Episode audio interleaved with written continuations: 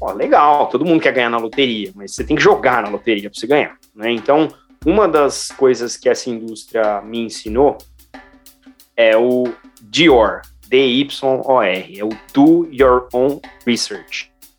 Né? Vai pesquisar, vai ler o white paper, vai entender quem é o fundador do projeto, os fundadores, qual é a agenda, qual que é o caso de uso, para que, que esse treco serve. Porque se você não fizer a sua própria pesquisa, a chance é que você vai ser jantado pelo mercado.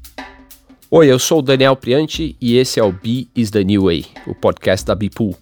Aqui a gente discute o futuro do mercado de comunicação.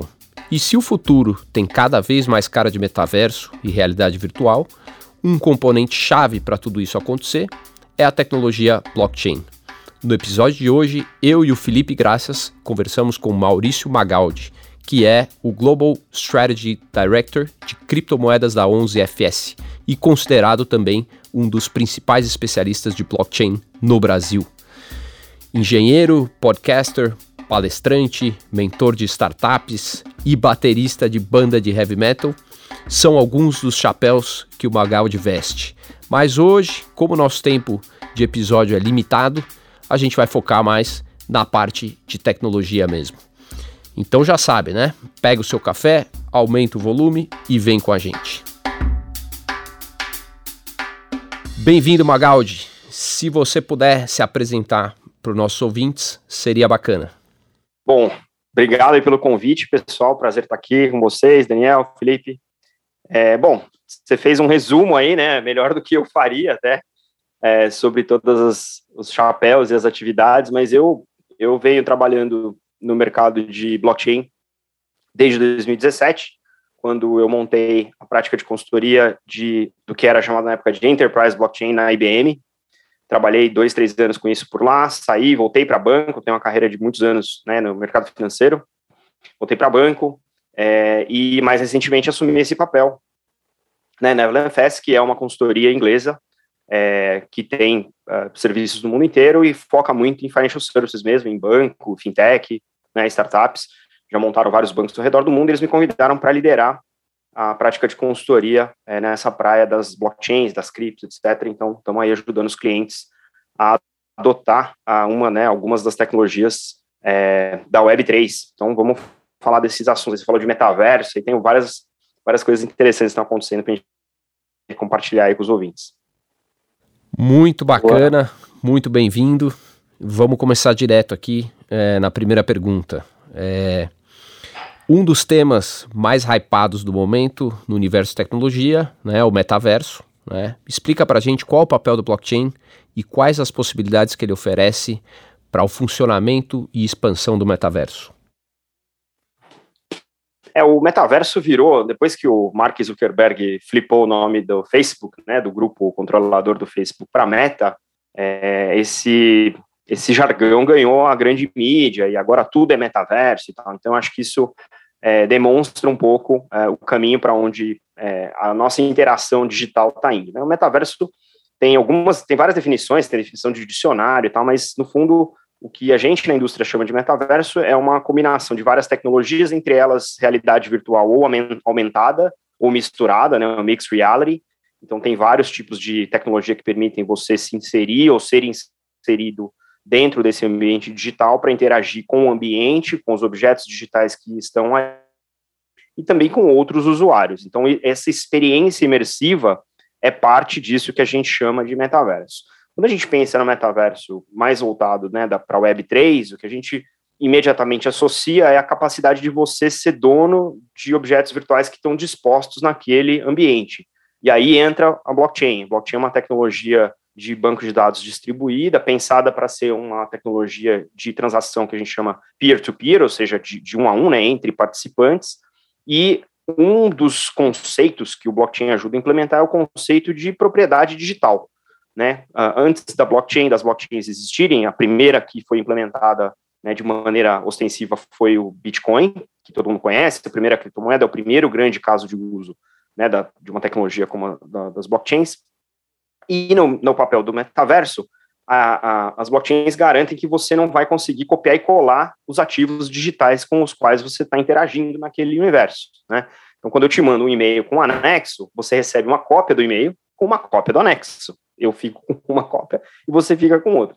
Quando a gente faz isso com esse tipo de ativo, não tem problema, porque a gente não está associando necessariamente um valor monetário a ele. Quando a gente faz isso com ativos que têm preço ou com dinheiro digital e a gente multiplica, ele passa a perder valor.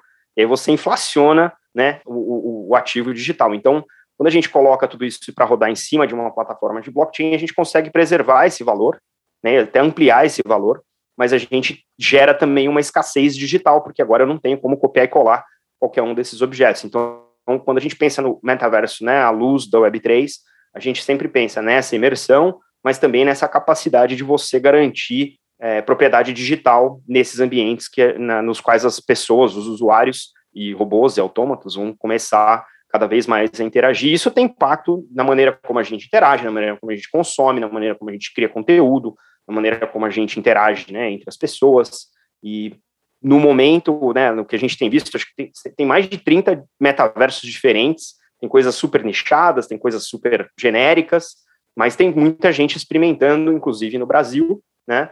E, e, a ideia é que todos esses metaversos, conforme eles sejam uh, estabelecidos e amadurecidos em cima dessas plataformas de blockchain, você consiga ter economia real rodando em cima, né, dentro desses ambientes e possa realmente ter uma economia própria ali dentro. Boa, estamos bem acompanhados, hein, Dani? Super legal. Magaldi, uma pergunta, cara, pensando um pouco no, no nosso ecossistema aqui de marketing, né, marqueteiros em geral, é, tá, tá rolando um boom, né? Então, a gente, metaverso, NFTs é um assunto, é, é o assunto do momento, né? De certa forma. E aí a gente tem vários cases aí de, de grandes corporações, né? Tipo uma Nike, por exemplo, comprou é, esses tempos aí uma empresa que é especializada em criar virtuais, né? A Nike tem as fábricas dela lá para fazer os tênis físicos e compraram uma, um, uma fábrica de tênis virtuais. Eu estava olhando hoje de manhã aqui, a CVS está entrando também, CVS é farmacêutica, então, pô, vai, vai, vai ser o quê? Vai vender remédio no metaverso? Né? Então, é, são vários cases, muitas vezes são grandes anunciantes, né? empresas tradicionais, entre aspas, que estão fazendo isso, é, mas dentro desse contexto aí, cara, qual que é, e o que você tem acompanhado, né, o que você sabe aí, o que, que ainda está inexplorado por essa turma, né, por esses grandes players, esses grandes marqueteiros aí? Cara, assim, eu, eu gosto muito do movimento começar pelas marcas, porque você acaba tendo um, uma certa é, para quem não está envolvido na, na tecnologia, para quem não está envolvido nos novos modelos de negócio, isso cria uma certa familiaridade. Familiaridade a gente sabe que ajuda na adoção, né? Então eu vejo com super bons olhos que as marcas estejam se movimentando, especialmente as marcas tradicionais, porque começa a criar aquela ponte de identificação e você consegue trazer um, um pouco mais de gente mais rápido para esse novo universo, né? O que eu acho que ainda é muito pouco explorado é que todos esses metaversos, a vasta maioria deles, tem um fator que é o, o né, ou, ou a, a, a, tentativa de fazer no, no, universo que permite qualquer coisa, copiar coisas que existem no mundo real, né?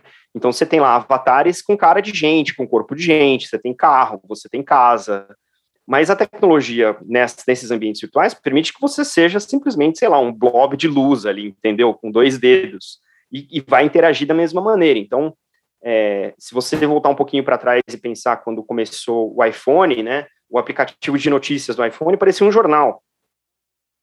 Então, você começa a, a, a, romper com isso conforme as pessoas começam a adotar e os desenvolvedores de soluções começam a ver que existem outras formas de você interagir né, entre o que você faz costumeiramente com aquilo que tinha limitações e aquilo que deixa de ter limitações. Então, do físico para o digital no celular, a gente rompeu uma barreira e agora do celular para imersão a gente rompe outras. Então eu posso ser um jacaré, né, com rabo de tubarão e não ter um formato de braço e perna humano num ambiente desse. Então acho que isso essa essa pressão, né, que a gente vê no começo das jornadas bem esquiomórfica, ela é natural, né? A gente vai aos poucos que eu não preciso ter um avatar que tem um bolso e dentro do bolso dele tem um celular e eu vou usar um aplicativo dentro do celular, dentro do metaverso. Né? Então, eu acho que as marcas vão começar também a descobrir que outro tipo de posicionamento você pode ter que não envolve necessariamente replicar aquilo que tem no mundo real. Né? Então, eu acho que tem um, um, uma barreira que também vai levar tempo, porque também leva é, tempo para as pessoas adotarem e também se sentirem confortáveis de ser um jacaré com rabo de tubarão, que eu acho que vai, vai acontecer. Então, acho que a gente ainda está preso nesse skillmorphism, mas eu acho que a gente tem, é, quanto mais a gente usar, mais acostumado a não ser exatamente um homomórfico, né? A gente vai ser. Então, acho que tem um espaço para explorar, e é possível que quem explore isso primeiro não acerte, porque é difícil acertar a mão em coisas que a gente sabe que existem, né? Mas eu acho que conforme as coisas forem amadurecendo, a gente vai descobrir outras formas, outras funcionalidades e outras maneiras até de interagir com marca, né? A gente está acostumado a ver logotipo, será que logotipo é melhor jeito de comunicar a marca no metaverso? É, Caramba, sei, vai, uma vai tá, exato, vai estar tá ponto, né? E, e, nessa linha você você enxerga que os players menores, né? Então a gente está falando aqui, sei lá, de Nike, por exemplo, ou CVS, ou McDonald's, ou o que quer que seja. Mas e os players menores, assim, você, você enxerga eles conseguindo competir ali de, de igual para igual dentro do, do, ecossistema? De igual para igual, eu acho que é um, é, uma, é um exercício meio fantasioso. Né? A gente sabe que quanto mais é, dinheiro em caixa você tem, mais fácil é você fazer uma aquisição dessa por mais incipiente. Então, você comentou da Nike, a Nike adquiriu a Artifact, que é um design studio voltado para ambientes virtuais, então, para fazer os tênis virtuais. Eles contrataram, compraram a Artifact, né? Nem sei, nem sei quantos milhões foi, mas contrataram por uma boa grana. Então, se você tem é, estúdios emergentes, é muito provável que as grandes marcas tenham é, dinheiro em caixa para fazer uma aquisição bastante agressiva e continuar sendo é, protagonistas. O que eu vejo que pode ser um disruptor desse tipo de modelo de negócio são as DAOs. As DAOs são a Decentralized Autonomous Organizations, são, né, da sigla do inglês, é as organizações autônomas descentralizadas. E são pessoas que se coordenam online, juntam criptomoeda numa tesouraria usando mecanismos que existem só para isso, né? Então você bota lá 400 mil reais em criptomoeda né, e vai comprar alguma coisa e vai pagar por desenvolvimento e funciona como se fosse uma organização, só que ninguém está no mesmo lugar, está todo mundo descentralizado e as ferramentas de decisão são é, acontecem de maneira autônoma. Então você consegue, do ponto de vista organizacional, se defender de uma aquisição dessa. Se você sabe quem é o dono e, e, qual é a agenda do dono, você vai lá e compra a agenda do dono. Se você não sabe quem é o dono, porque é anônimo e é descentralizado e está cada um no lugar do mundo e cada um tem uma agenda que fala com o propósito das DAO, da DAO, muito provavelmente você não vai conseguir fazer uma aquisição né, do, do da, da DAO e, e permitir que isso seja incorporado. Então, acho que tem modelos de negócio em cripto que são novos, que só, só, só conseguem acontecer porque existe esse ambiente monetário digital online global 24 horas, e que as empresas tradicionais talvez não consigam entrar e participar. Óbvio, você sempre pode ir lá e comprar os tokens de governança de uma DAO, fazer um hostile takeover, isso acontece. Mas eu acho que conforme os modelos de DAO forem se sofisticando, esses players vão ser mais difíceis de serem cooptados pelo capitalismo tradicional. Então, eu acho que existe um potencial de disrupção mas eu também acho que as DAOs estão no momento, se a gente está falando que os NFTs estão em 1991, a lá, Bits, né, por exemplo, hum. as DAOs estão em 1989, 88. Hum. Eu acho que tem, tem, um, tem uma janela de maturação ainda que está sendo é, explorada, a velocidade com que a gente vê inovação no ambiente cripto é completamente é, assim, a própria velocidade de inovação é disruptiva, porque tudo é open source, então você rapidamente pode iterar e criar coisas novas em cima de coisas que já existem, é, mas a velocidade de adoção, ela depende de familiaridade, de adaptabilidade, então a gente está vendo um fenômeno que é uma rapidez de inovação, e a gente vê que a, a, capacidade de adotar essa inovação é muito menor do que gerar inovação. Então vai ter coisa que vai cair pela janela, que vai sobrar e que não vai provar, porque não tem quem use, ou quem usa não entendeu para que, que serve. Então a gente está num momento muito interessante na indústria por isso, por isso eu acho que a, a não obviedade das DAOs pode ser um disruptor para esses é, incumbentes que estão acostumados a tirar dinheiro do bolso, bilhão lá e comprar um, uma, uma startup, entendeu? Boa, muito bacana. Bagali, ajuda a gente a definir um pouco é, o que, que é um NFT, é, quem regulariza né, a autenticidade do, dos NFTs e, e fala um pouco para a gente é, do mercado lá fora versus mercado brasileiro. Ou seja, o que, que você, é, principalmente quando a gente fala é, de NFTs ligados a artes, a atividades criativas em geral? O que que, uhum. como é que está o Brasil é, nesse sentido versus é, o mundo? Tá. Bom, vamos, vamos primeiro de definição, né? A sigla NFT é Non-Fungible Token. É um token não fungível. Fungível, ele não é divisível, não é fracionável.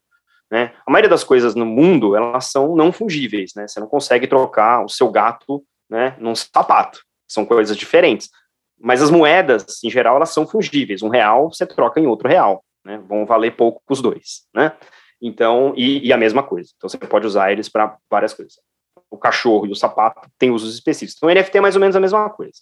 Dentro do mundo das cripto, né, do, do, blockchain, o NFT define algo que é único e comprovável dentro daquela blockchain. Então, se eu tenho um NFT que se refere a um, uma figurinha JPEG, né, de um punk digital, então aquela figurinha, ela está na minha carteira, porque o registro NFT daquela, daquela figurinha no blockchain está na minha carteira. Então, isso é o que é, garante que eu tenho propriedade e posse daquele direito digital.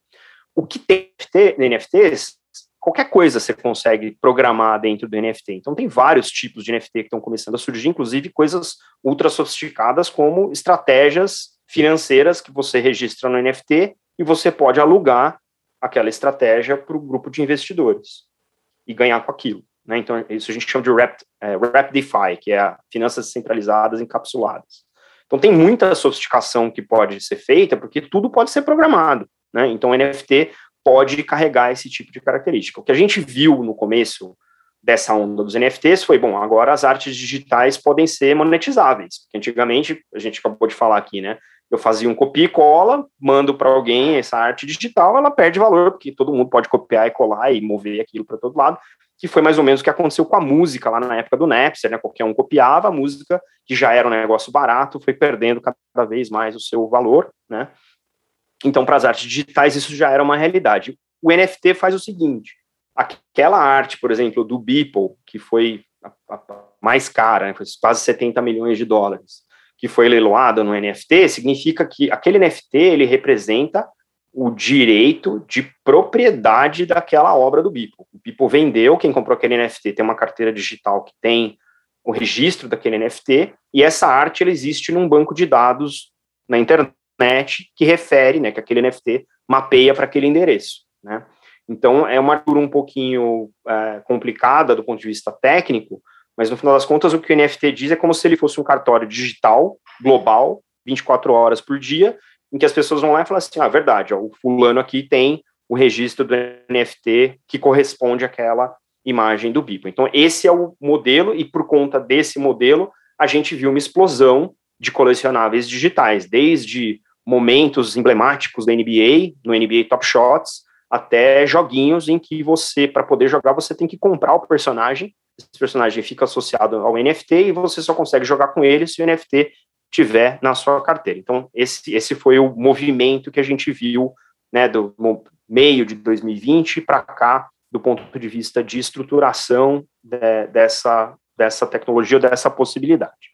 Você me perguntou quem é, rege os NFTs, quem é que valida os NFTs.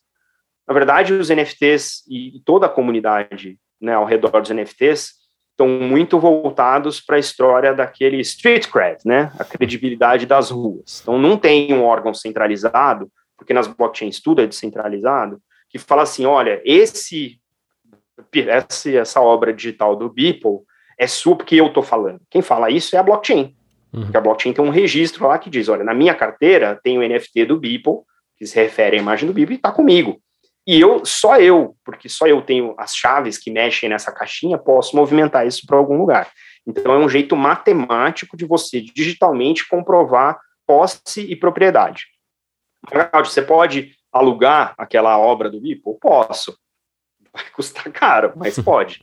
Então, a blockchain permite que você é, dê posse para alguém e propriedade para outra pessoa. Então, isso gera vários modelos econômicos diferentes que a gente está começando a explorar, desde obras desse tipo até dentro de jogo. Então, se eu tenho um, uma, um equipamento dentro de um videogame lá e ele está no NFT e eu não vou jogar, eu posso alugar para alguém que queira usar aquele equipamento. Então, ele passa a ter posse daquele equipamento durante um X período de tempo, mas ele continua sendo meu, então a propriedade é minha. Isso digitalmente é muito difícil fazer, o NFT permite que isso seja feito. Né?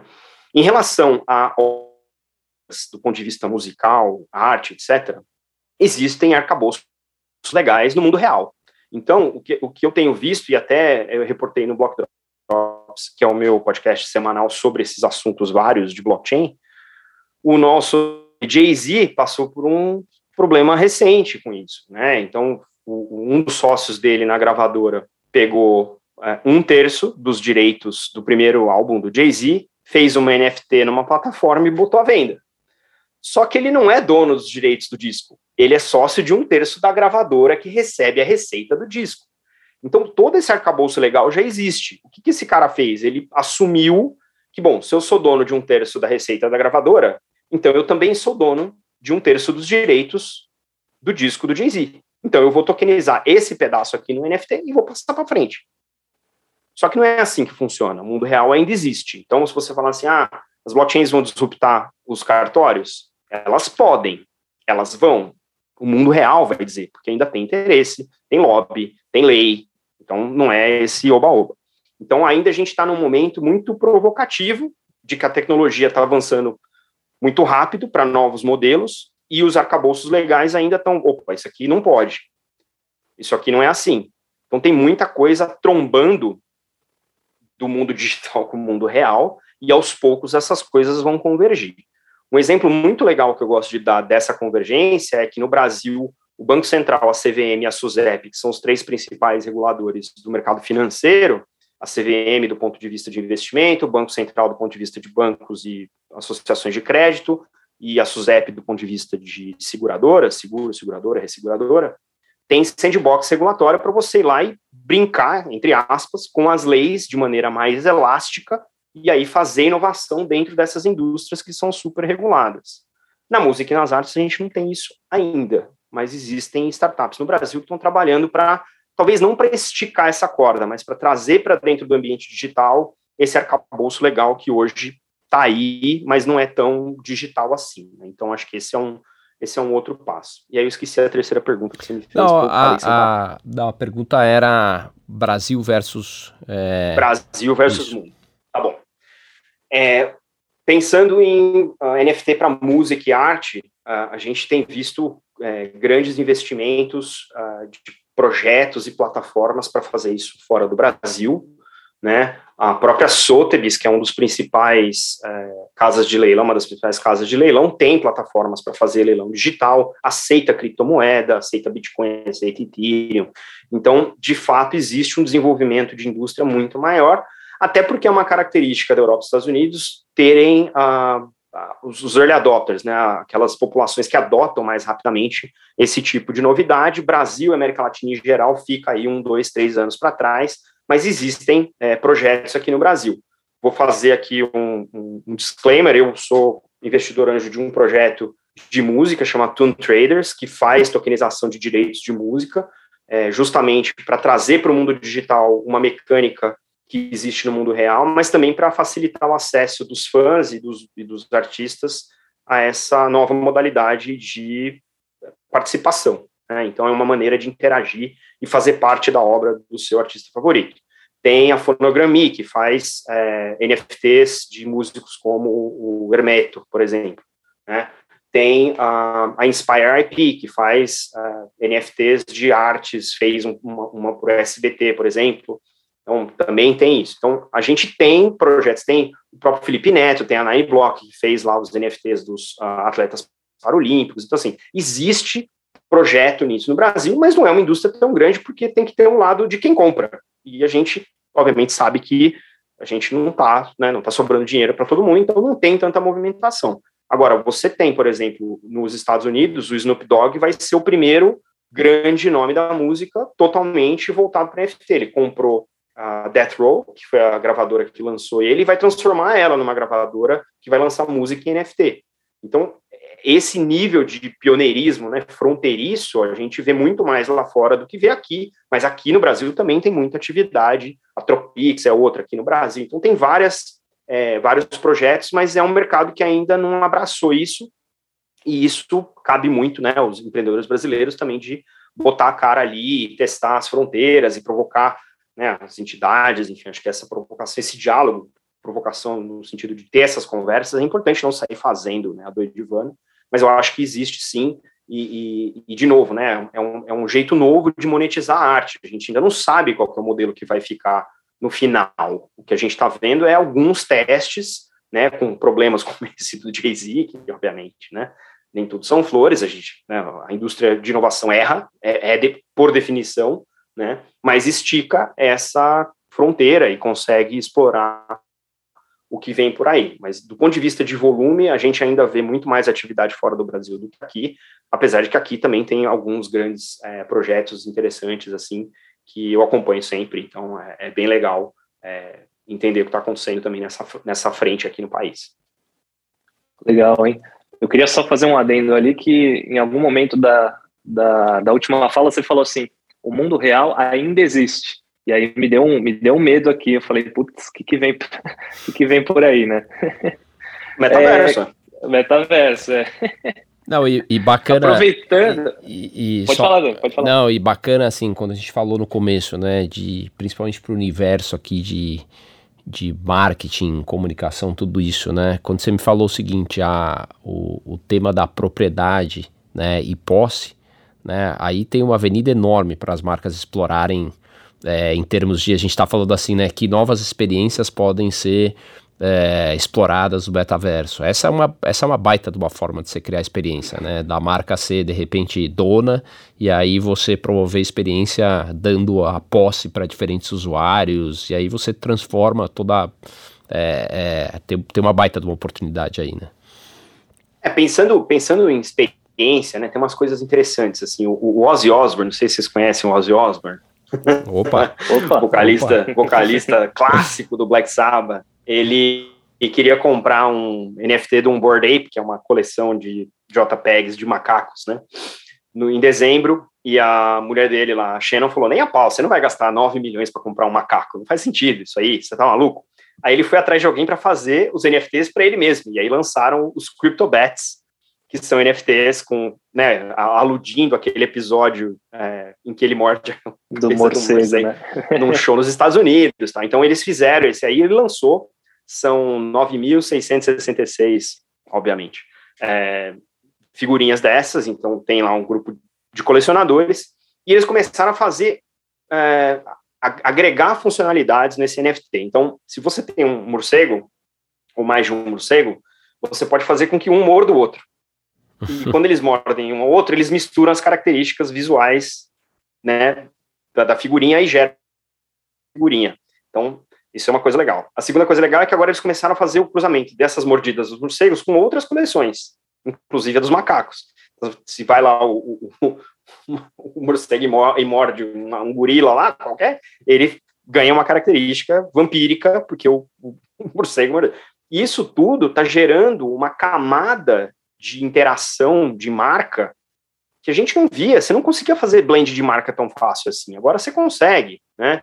E você começa a ter a capacidade, por exemplo, de agregar num NFT que você talvez não tenha tido nada a ver com a criação dele, funcionalidades para atrair o público que tem aquele NFT. Então eu posso fazer uma experiência mundo real e falar assim, quem tem um morcego XPTO misturado com macaco XYZ, pode vir aqui tomar uma breja de graça sei lá, tô chutando, entendeu? Você começa a ter derivações dessa capacidade. Eu falo que é o, é o power of future perks, né? O poder dos, dos benefícios futuros, assim. Porque é tudo, é tudo dado público. As blockchains são públicas, os dados estão ali. Então você pode criar smart contracts, né, que são as, os, os, programas de computador que regem as blockchains, e falar assim: olha, todo mundo que é Board Ape mais CryptoBats pode vir aqui e, e acessar esse jogo, por exemplo ou ganha um device dentro do jogo, sabe? Tipo, você começa a ter pirações, assim. A gente não sabe onde isso vai parar, porque tudo pode ser programável em cima desse tipo de coisa. Então, esse é um negócio que eu achei super massa do mundo dos NFTs, que eu acho que é, tem muita saída e isso pode, inclusive, afetar o mundo dos games depois. Sei lá como é que isso vai acontecer. E tem uma outra que é essa fronteira do físico digital, que eu acho muito legal, que agora que você tem propriedade digital, você consegue traduzir isso no mundo real, foi uma ação que a Adidas fez, a gente falou da Nike com a Artifact. A Adidas tem uma parceria com a Bored Apes, que é uma das grandes marcas de NFT, né, das grandes séries, em que se você tem um Bored Ape, por exemplo, e comprou um NFT Bored Ape da Adidas, você pode fazer né, a, a redenção, lá, o redeem, e descontar esse NFT por um tênis exclusivo da marca. Eles queimam esse NFT e eles geram um segundo NFT para você, uma outra característica. Você leva o tênis e o NFT novo. Que, tem nesse NFT novo? Qualquer coisa que a Adidas ou qualquer outra marca queira é, programar. Inclusive outras marcas concorrentes. Tipo, a Nike pode ir lá e falar assim: vou fazer um hijack, vou sequestrar esse NFT e vou dar um benefício muito melhor aqui na Nike do que a Adidas poderia dar. Que tipo de concorrência é essa? A gente não sabe. Né? Então, tudo isso é programável. Né? E aí você começa a ter interações que no mundo real talvez você não conseguisse fazer, porque essas coisas são difíceis de você comprovar a posse de propriedade. No NFT tá dado, né? Então essas são ações que eu acho muito, muito emblemáticas do que pode vir pela frente. Né? Caramba, muita coisa, né? E falando em muita coisa, assim, o que, que é hoje, na sua visão, o, o principal ou as principais, principais equívocos aí do mercado com relação a blockchain, NFTs, né, no geral aí? O principal erro é tentar encaixar o redondo no quadrado e socar NFT e blockchain qualquer coisa. Assim. Tem, é, eu estou nesse mercado desde 2017 e eu já tive que negar muito projeto para cliente que fala, ah, eu quero botar a blockchain aqui nesse negócio. Aí você fala, não precisa de blockchain, você não tem um Excel aí para você fazer esse tipo de coisa. Então acho que tem que pensar muito no modelo. O principal de tudo é o modelo de negócio, é você achar é, se o seu modelo de negócio não precisa de uma tecnologia descentralizada, não use uma tecnologia descentralizada. Isso vale para qualquer tecnologia, né? Então, é, é, é muito. É, a gente tem que pensar no, no, nos fundamentos mesmo do, do, negócio e ver o que, que faz sentido e não deixar, né, não se deixar levar pelo hype. O hype custa caro, e se você fizer um investimento caro no negócio que não faz sentido, a galera saca, o público vai falar, eu vou dar lá no podcast que você não precisava ter usado blockchain. Então, assim, é, é, é bem, é bem nessa linha. Eu comentei outro dia um, um uma empresa, né, uma fábrica de bicicleta na Inglaterra, pegou 12 dos projetos mais populares, montou um NFT lá, um digital, né, um blueprint da bicicleta, botou no NFT e estava vendendo por 55 mil libras. Eu fiquei pensando, legal, projeto de bicicleta, maneiríssimo, né? Pega as 12 bicicletas e aí depois o cara vai lá e alguém constrói a bicicleta para ele. Não, não pode. Não é para construir, não foi pensado para isso, não vale. Ou seja, você vai comprar um, um, um, uma propriedade cartorária digital por 55 mil não vai fazer nada com aquilo. Né? Então, no final das contas, ficou só o barulho e aí é vazio. E aí, né? e é um de um, também não tem comunidade, então você não consegue conversar com outra pessoa que tem uma bicicleta parecida. Então, assim, fica uma coisa meio só pelo, pelo uso mesmo do NFT, e eu acho que isso, é, na tentativa de aproveitar o hype, você acaba desprovando um pouco da tecnologia também. Então, acho que é um pouco dessa atenção que eu acho que é preciso ter, quando você faz esse tipo de implementação. E também ter uh, um pouco do pé na realidade do que existe de arcabouço regulatório, né? O, o sócio do Jay-Z lá arrumou um problema para a cabeça, nem precisava, né? Por que, que você vai atrás de rifar os direitos que você é beneficiário da derivada daquilo? Você não é dono daquele direito específico. Isso tudo tem regra já, né? Então acho que a gente também não pode descolar muito da realidade e achar que eu tô no Velho Oeste não tem regra para nada, né? É o Velho Oeste? É, mas tem algumas regras ainda né, que a gente precisa respeitar. Então, assim, eu, eu, eu, eu encorajo muito o pessoal que, que, que, com quem eu faço mentoria, vai para cima, mas fala com o regulador, fala com, com o advogado, entende o que está acontecendo.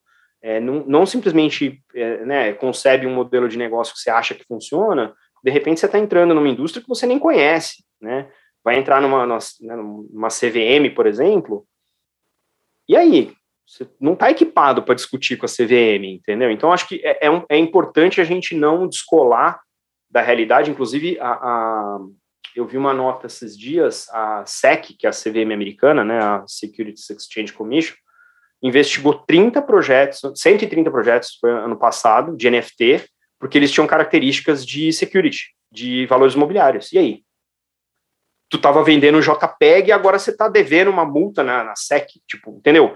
Então, acho que é importante levar em consideração uh, esses arcabouços regulatórios pré-existentes para você não cometer nenhum tipo de ilegalidade, um crime, ou, tá, ou expor a sua comunidade, né, porque tudo é muito voltado para a comunidade, expor a sua comunidade é uma situação que talvez você não consiga sair.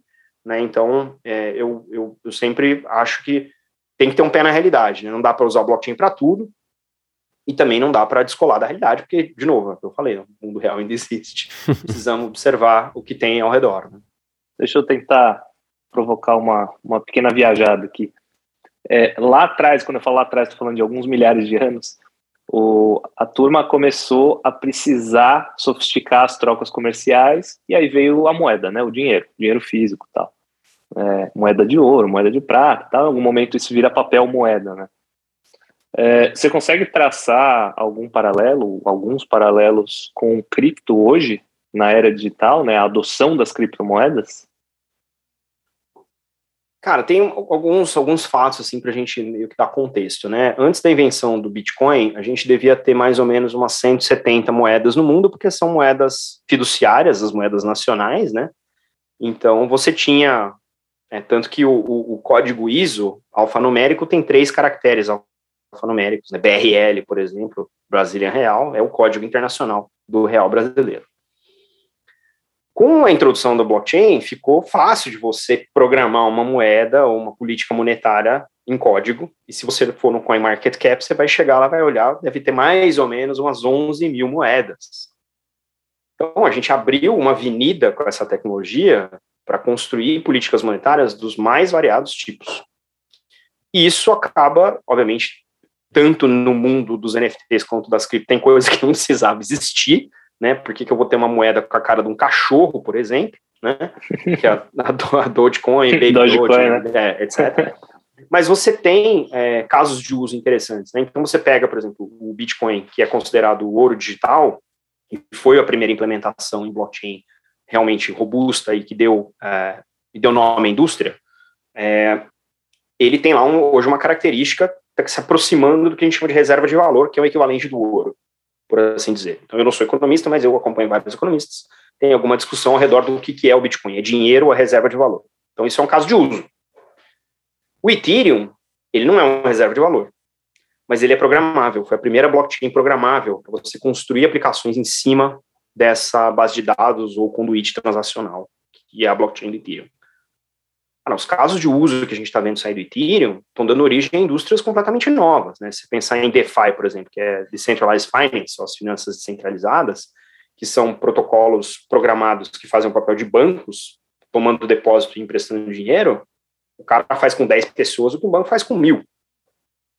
Então, a gente começa a ver o nascimento de substitutos das indústrias tradicionais programadas em infraestrutura descentralizada com grau de eficiência que a gente não conseguia conceber. Você consegue conceber um banco que roda com 10 pessoas emprestando bilhões de dólares no mundo das criptos? Você consegue. Então, você começa a quebrar alguns paradigmas do que é possível no mundo tradicional com programabilidade, com escalabilidade. Pô, tem problema? Problema, a gente está cedo na indústria, mas esses problemas estão sendo é, transparentemente evidenciados, porque tudo que acontece nas blockchains fica registrado nas blockchains. É imutável. Você consegue lá ver que o cara cometeu uma fraude. Você consegue lá e listar aquela carteira e falar: essa carteira aqui ela está na lista do, do, dos malvados, tira essa carteira de funcionamento. Então, existem é, mecanismos para você começar, é, para você limpar pouco a pouco essa indústria. Então, isso está sendo obviamente, implementado. Como é tudo é dado, tudo é digital, você tem analytics para dar com o pau em cima dessa indústria. Então, eu acho que o que a gente está vendo do ponto de vista de maturação é a gente saiu dessa jornada né, das moedas, você citou né, as moedas do ouro, papel moeda, porque obviamente é mais fácil você medir coisas com uma régua comum, por isso que existe papel moeda, existe moeda fiduciária, né? Quanto vale um navio, quanto vale um barco, um navio vale quantos barcos? Três e meio, não consigo te vender meio, como é que eu fraciono isso? Moeda vem também para resolver isso. E no mundo digital, você consegue agora, com as criptomoedas, é, que são, de novo, nativamente digitais, nativamente 24 por 7, nativamente globais, é, fazer transações que eram impossíveis, né? Então, ah, vou mandar 10 dólares para minha família né, no Sudeste Asiático. Pô, vou mandar no banco, custa 40 dólares. Então, existem blockchains em que você bota o dinheirinho de um lado, ele sai do outro, você paga 5 centavos. Então, você começa a ter outro tipo de escala, outro tipo de velocidade de, de transação, de relacionamento. E se você parar para pensar até no próprio mecanismo tradicional de, de, de movimentação de dinheiro internacional, eu vou mandar um dinheiro, ah, demora X dias. No blockchain demora alguns segundos.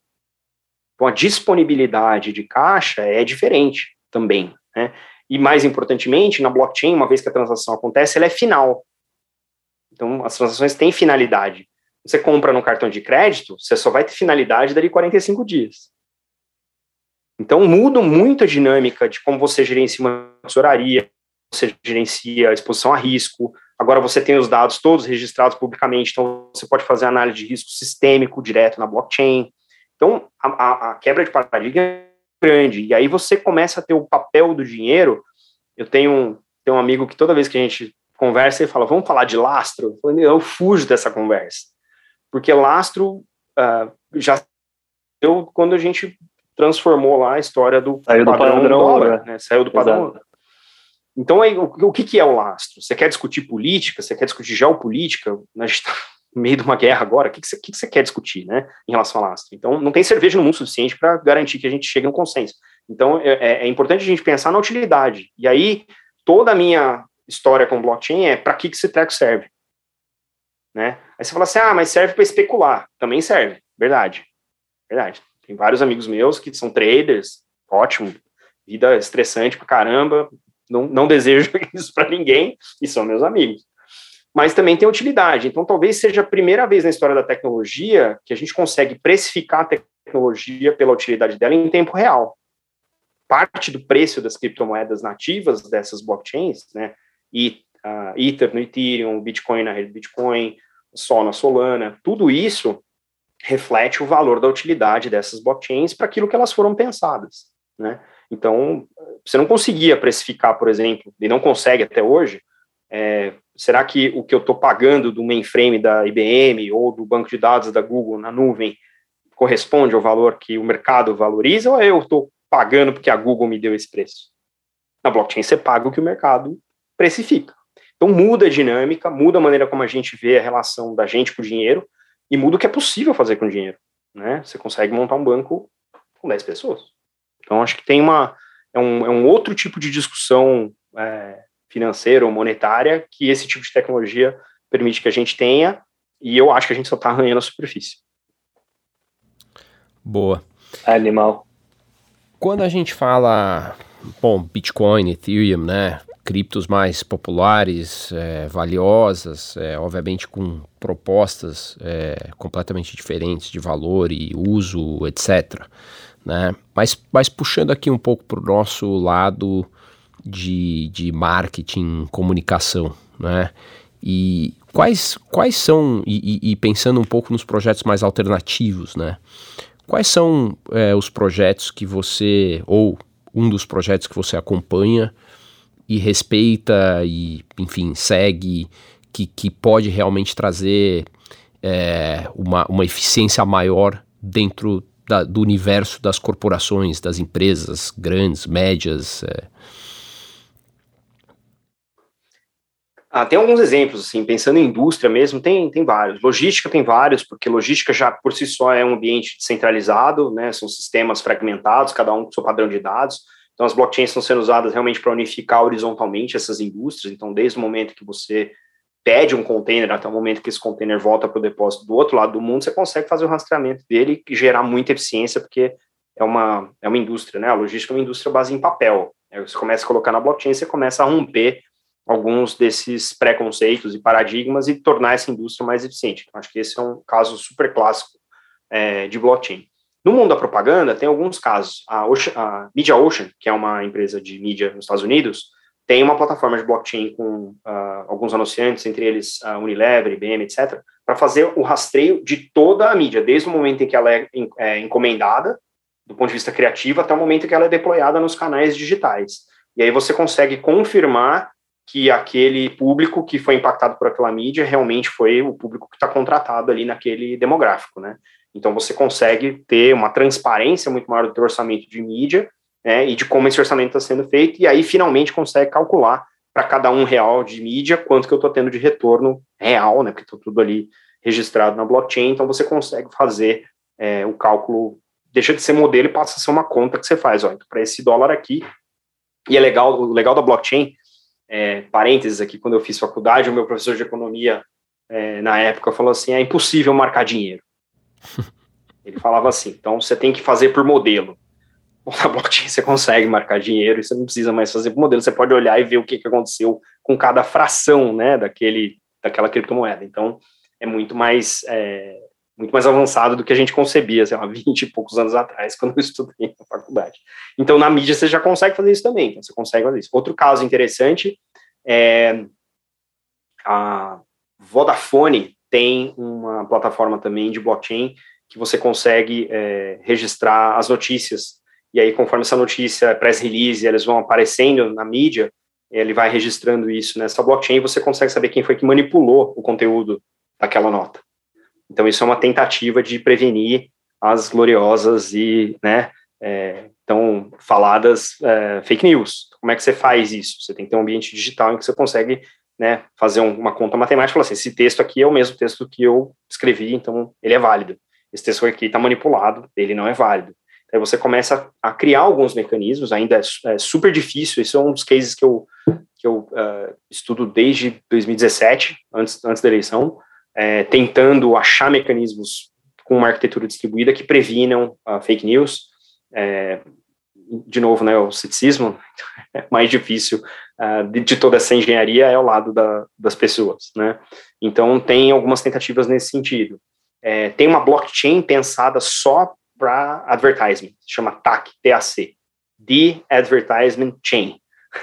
então é, ela está pensada justamente é, ela, toda, toda a mecânica de incentivo dela no nível mais baixo do protocolo é pensada para os incentivos da indústria de propaganda. Então, uh, essa também é, uma, é, um, é, um, é um projeto novo, recente, que eu, que eu conheci, deve ter uns dois, três meses, conheci o fundador, estou conversando, trocando figurinha para entender como é que isso funciona. E, e de novo, pensado só para como é que é o incentivo entre quem anuncia, né, o anunciante, quem gera os anúncios e quem consome. Você precisa ter uma economia que faça sentido para você ganha, ganha, ganha, e essa blockchain está pensando em como implementar esses incentivos no nível do protocolo. Então, tem acho que alguns casos aí, do ponto de vista né, da indústria é, de vocês, né, que fala muito com, essa, com esse uso corporativo né, das tecnologias, e, e, obviamente, o que é legal, e aí voltando um pouco no que o, o Felipe estava comentando do lastro, o que as blockchains permitem, e isso para mim talvez seja quando a gente acertar como é que esse negócio funciona, a gente vai descobrir um monte de casos de uso que a gente ainda não sabe, é o, o, o ativo autoliquidante. Então, você tem um ativo digital na blockchain que ele, ele mesmo pode se, se, se liquidar. Então, você falou do barter, né? No começo eu trocava coisa, depois eu passei a trocar uma representação daquelas coisas em moeda. No mundo digital, talvez a gente consiga trocar né, alho por bugalho sem fazer um pivô numa moeda do meio, porque eu consigo precificar isso em tempo real dentro da blockchain. Então, isso tem muito valor na, na propaganda, isso tem valor na logística, isso tem valor no, é, no, no, no, trade finance, né, no comércio internacional. Então, tem muita coisa que a gente ainda não chegou, porque a gente gradualmente está né, tá chegando né, em casos de uso nos mais óbvios primeiro e depois nesses mais sofisticados, que é o, o ativo digital autoliquidante, que para mim vai ser um. vai explodir assim, a indústria. Não, bacana, bem legal, cara muito, muito bons os, os, os insights aqui. Acho, acho que é, para nossos ouvintes, cara, esse conteúdo tá, tá, muito, tá muito rico. É, falando um pouco aqui de projetos alternativos, né? Eu mesmo sou entusiasta dos, dos, dos altcoins e tudo isso, cara. Às vezes fico acompanhando vídeos e vídeos e, puta, às vezes quando eu tenho minhas insônias na madrugada, eu boto dois, três vídeos ali, canais que eu gosto e fico... E um mês atrás, né, eu, eu vi um, um, um, vídeo, né, chamado Crypto Exposed, né, falando dos scams é, de alguns aí influenciadores é, de, de criptomoedas, é, é, enfim, um pouco, isso se conecta um pouco, obviamente, com o nosso universo aqui, porque no final das contas é, é enfim, é um universo de, de, de influencers que está ali, é, teoricamente, identificando é, projetos do seu estágio é, inicial, né, e falando sobre eles, né. E aí, basicamente quando você olha né, o que esse vídeo tá, tá, tá expondo, né, é, é basicamente um, um trend entre é, o, o, a compra, né, e aí a gente estava falando, né, que a gente consegue é, a, praticamente auditar absolutamente tudo, né, dentro da blockchain, então, puta, tá lá registrado que é, foi feita uma compra de X e depois foi feito um vídeo de Y e depois foi feito é, uma venda tal. Né? Me, me fala um pouco sobre, sobre esse tema aí, sobre a sua percepção desse, desse, desse vídeo. É, cara, assim, eu, eu, eu tendo a crer, e acho que os números ajudam a comprovar isso, que tem muito mais fraude no sistema financeiro tradicional do que tem nas criptos em volume e incidentes, né? Porque é mais fácil você evadir papel moeda do que você evadir um negócio que está registrado para todo mundo ver. Então, é, eu, eu tendo a disputar muito, falar, ah, é uma indústria cheia de fraude. É, vamos tomar tudo aí com um certo cuidado, né? O que tem muito, e eu acho que isso é, é, é parte, parte é método, parte é uma questão generacional, é o tal do FOMO, né? Do FOMO, que é o Fear of Missing Out, que é a ansiedade, né, o medo de perder as coisas, né, a ansiedade de você não aproveitar e entrar no, quando a moeda está 0.0000001 real e aí você vai comprar um bilhão de moedinhas e, vai, e aquilo lá vai, vai, vai ter um, um ganho de mil vezes. Pô, legal, todo mundo quer ganhar na loteria, mas você tem que jogar na loteria para você ganhar. Né? Então, uma das coisas que essa indústria me ensinou é o DYOR, D-Y-O-R, é o Do Your Own Research. Né? Vai pesquisar, vai ler o white paper, vai entender quem é o fundador do projeto, os fundadores, qual é a agenda, qual que é o caso de uso, para que, que esse treco serve, porque se você não fizer a sua própria pesquisa, a chance é que você vai ser jantado pelo mercado, né? Israel da Silva sempre falava, né, de manhã acorda um trouxa e um malandro, quando eles se encontram dá negócio, né? Então a gente tem que torcer para não ser o trouxa, né? Então tem que estudar. É o que eu faço toda semana. Eu não fico jogando meu dinheiro para lá e para cá. Eu tenho minhas teses de investimento próprias. Aliás, nada disso aqui é uh, aconselhamento de investimento, not financial advice, tá? É, mas é importante você estudar, porque tem projetos legais, tem projetos, tipo esse TAC, por exemplo. Eu não botei um real, mas eu já li o white paper, eu já li o FAQ, eu já falei com o fundador, entendeu? Não tem um real meu nesse negócio. Mas eu estou estudando, porque é um negócio que, pô, é, a indústria de, de, propaganda é uma indústria gigantesca, global, com um monte de impacto cruzado com outras indústrias. A gente tem que entender o que está acontecendo né, com essas inovações. Então, acho que é, é, importante estudar, fazer a sua própria pesquisa. É, uma outra dica que eu dou sempre, assim, a sua seed phrase é sua e de mais ninguém. Né? A seed phrase é o que você usa para recuperar o acesso à sua carteira digital nas blockchains. Então, não coloca isso no Google Drive, não coloca isso no site que o seu amigo mandou para você, não faça isso, né? Então isso também é outro scam. E tem o pump and dump, que no mundo das criptomoedas é, é, é, um, é um mecanismo, mas no mundo real também é. Então, assim, e no mundo real tem, lembra que a gente falou, o mundo real ainda existe? Ainda tem regulação. Se, se é uma criptomoeda e ela é vista como um valor imobiliário ou um valor financeiro, tem regulador para isso. O, pro, o problema não é a tecnologia, o problema é o que ela representa, né, para aquele caso de uso. De uso que representa valor imobiliário, tem regulador para isso no mundo inteiro. Tem um, um valor monetário, como uma moeda, tem regulador para isso no mundo inteiro. Então, assim, vai ter problema. Né? Então, a mesma coisa que tem no mundo das, das ações ou no mundo dos dinheiros, ela serve para essas outras aplicações construídas em blockchain. Então, é importante se você é um aventureiro, mundo das altcoins, das shitcoins, das memecoins e afins, porra, pesquisa. Dá para ganhar dinheiro? Dá. Mas você tem que pesquisar, você tem que saber, ah, mas eu vou entrar aqui num grupo do Telegram, então, para que todo mundo entrar comprando, eu vou entrar comprando, eu vou entrar vendendo. Cara, você tem que ter muito tempo, muita grana e muita atenção para fazer isso. E, bom, eu pessoalmente não tenho tempo, não tenho grana para fazer isso. Então, vou continuar estudando aqui na minha literatura e falando com as pessoas e aprendendo diretamente das pessoas que eu entrevisto no podcast. Mas eu acho assim, tem é, teoria do Bezerra, cara. Acho que tem que, tem que tomar cuidado, né? Enfim. E, pô, você vai investir? Não vai investir o dinheiro da casa, né? Do carro, da escola das crianças. Porra, investe um dinheiro do bar, entendeu?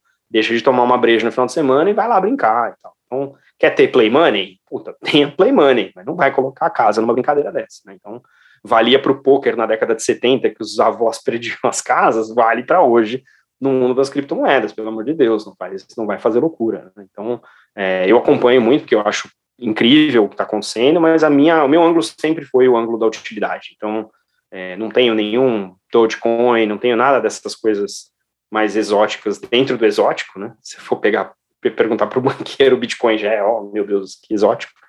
Então, eu, eu, tento me manter dentro das teses que acredito, que é a tese da utilidade. Então, é, é mais nessa, nessa linha, e de novo, not financial advice. Boa. É, Magaldi, infelizmente, infelizmente, maiúsculo, inteiro maiúsculo, assim, a gente está chegando no final. Eu queria reforçar muito, você, você bateu nessa tecla algumas vezes, mas eu queria reforçar muito o seu podcast, o seu jabá ali. Eu vou abrir para você falar. Fala um pouco sobre o seu podcast, por favor. É, Block Drops é um nome sensacional.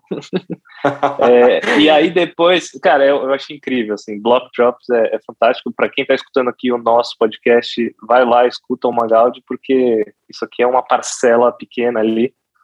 É, mas fala, fala aí, fala um pouco do, do seu podcast claro. e também, se puder, também fala um pouco de, de outras referências também, outros podcasts, autores, coisas que você tem, tem acompanhado. Ah, legal, legal. Bom, cara, o Block Drops meio que nasceu da minha necessidade de estudar. É, eu sou super fã do formato de podcast, porque eu ouço na academia, eu ouço é, quando eu dirigi, agora não dirijo mais, porque nem sair de casa saio, uh, mas eu sempre, sempre gostei muito do formato e, e eu acho que é um jeito muito, uh, muito bom de consumir informação. Talvez não seja o melhor jeito de estudar, né, mas é um bom jeito de consumir informação. E, e aí, eu, quando eu, eu, eu saí da IBM e voltei para banco, eu não queria me, é, me distanciar da comunidade blockchain. Né? Eu fiz grandes amigos, eu aprendi muito, é, eu fiz grandes negócios. Então, assim, eu, eu falei, como é que eu fico perto dessa galera? Ah, eu vou ouvir os podcasts que eles estão fazendo. E a vasta maioria dos podcasts, é, especialmente naquela época, no meio, no final de 2019, eram muito voltados para preço de altcoin, vai subir, vai cair, como é que eu faço, como é que eu invisto. E esse nunca foi meu ângulo. Meu ângulo, né, foi o ângulo da utilidade. E eu falei, quem que tá falando de utilidade no, em português? E cacei podcast, não achei. Falei, putz, não, tem, né? Eu fui num evento em BH, e onde eu conheci eh, dois grandes amigos, né, o, o Gaioto, uh, da Toon Traders, e a Tamila Talarico, uh, da Daniel Law, do Future of Money, enfim, no mesmo evento.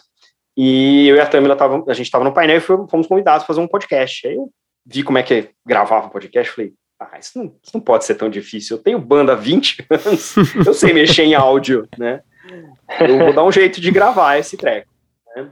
E, e, aí fui atrás, achei um aplicativo que hoje uh, a Spotify comprou, né, que é o Anchor, e, e aí falei, bom, vou, vou gravar aqui, vamos lá. E aí eu fiz a chamada, né, o trailer do podcast, e no trailer eu falei que ia ser um negócio semanal, mas falei, tipo, eu falei. E, puta, aí depois que eu publiquei, falei, ih, caceta, vou ter Fudeu. que gravar esse negócio toda semana.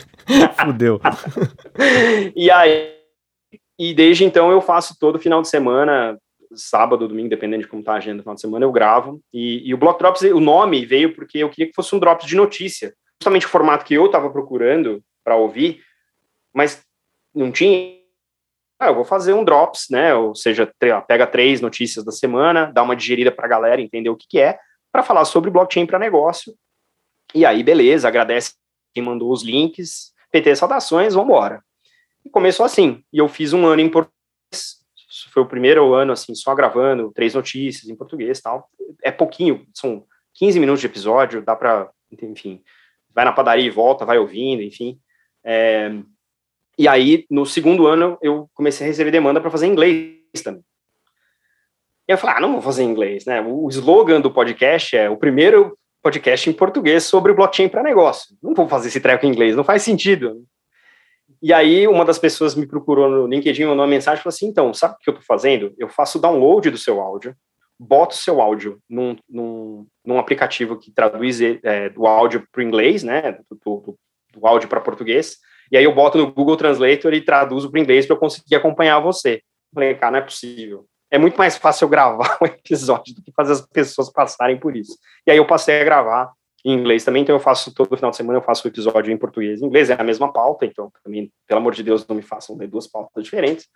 E aí eu preparo isso durante a semana, vou estudando, vou anotando as notícias. Ah, no meio do ano passado eu comecei a fazer é, também uma lista corrida de coisas que eu não conseguia cobrir, porque tem muita coisa acontecendo, então eu dou uma, uma, né, uma lista corrida de tudo que aconteceu, manchetes, assim, que eu acho que são interessantes, eu boto todos os links na descrição do episódio para a galera é, acompanhar.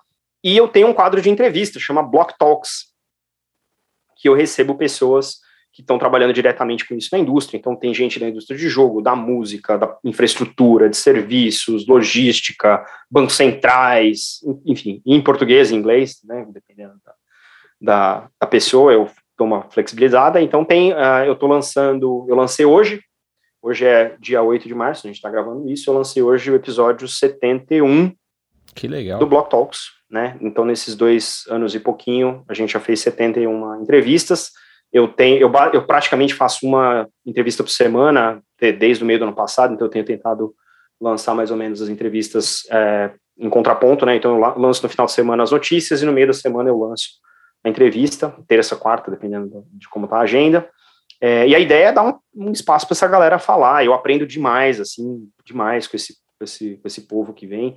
E, e uma das coisas que é, essa indústria me deu foi a capacidade de aprender em público e, e me recompensar aprendendo em público. Então, as pessoas que me veem falando besteira vão lá falar, Magaldi, isso não é bem assim, isso é assado, corrige lá. Aí eu vou, né, ó, isso aqui que eu falei é bobeira, o certo é isso aqui. Então, é, é, e é uma comunidade que aprende junto, cria junto é, e colabora, porque até dentro da tecnologia ela é feita de maneira colaborativa, é um esporte coletivo. Né? As redes, você não faz distribuição sozinho, você tem que ter um grupo para poder distribuir as responsabilidades. E, e então, desde o nível do protocolo até o nível das pessoas, a gente tem muita colaboração. Então, eu sou muito grato. Eu, eu, eu tenho muito mais benefício vindo do, pelo podcast do que eu consigo oferecer para as pessoas. Então, eu não consigo agradecer o suficiente, tanto quem vem para o podcast quanto quem ouve, porque é, é, um, é, um, é um grande barato e é um jeito de continuar estudando, enfim, e dividindo com a galera esse, essas descobertas que a gente faz toda semana. Magaldi, nós que aprendemos um monte hoje aqui, é, Pô, incrível a conversa, é impressionante, né? Como a gente. É, esse, esse, universo ele é fascinante e, cara, quanto mais você lê, mais você quer ler, mais quanto mais você escuta, é, é impressionante. Eu queria te agradecer, é, pô, foi um prazer conversar contigo, te conhecer, conversar contigo. Valeu. É, animal, e, foi animal. e fechar aqui com uma pergunta que a gente faz para todos os nossos convidados, ela é totalmente aberta a tua interpretação. Então vamos lá. O B é o novo A? O B precisa ser o novo A. Muito Ponto. bom. Direto, hein? Muito bom. Gostei. Gostei, gostei. Gostei, né? gostei.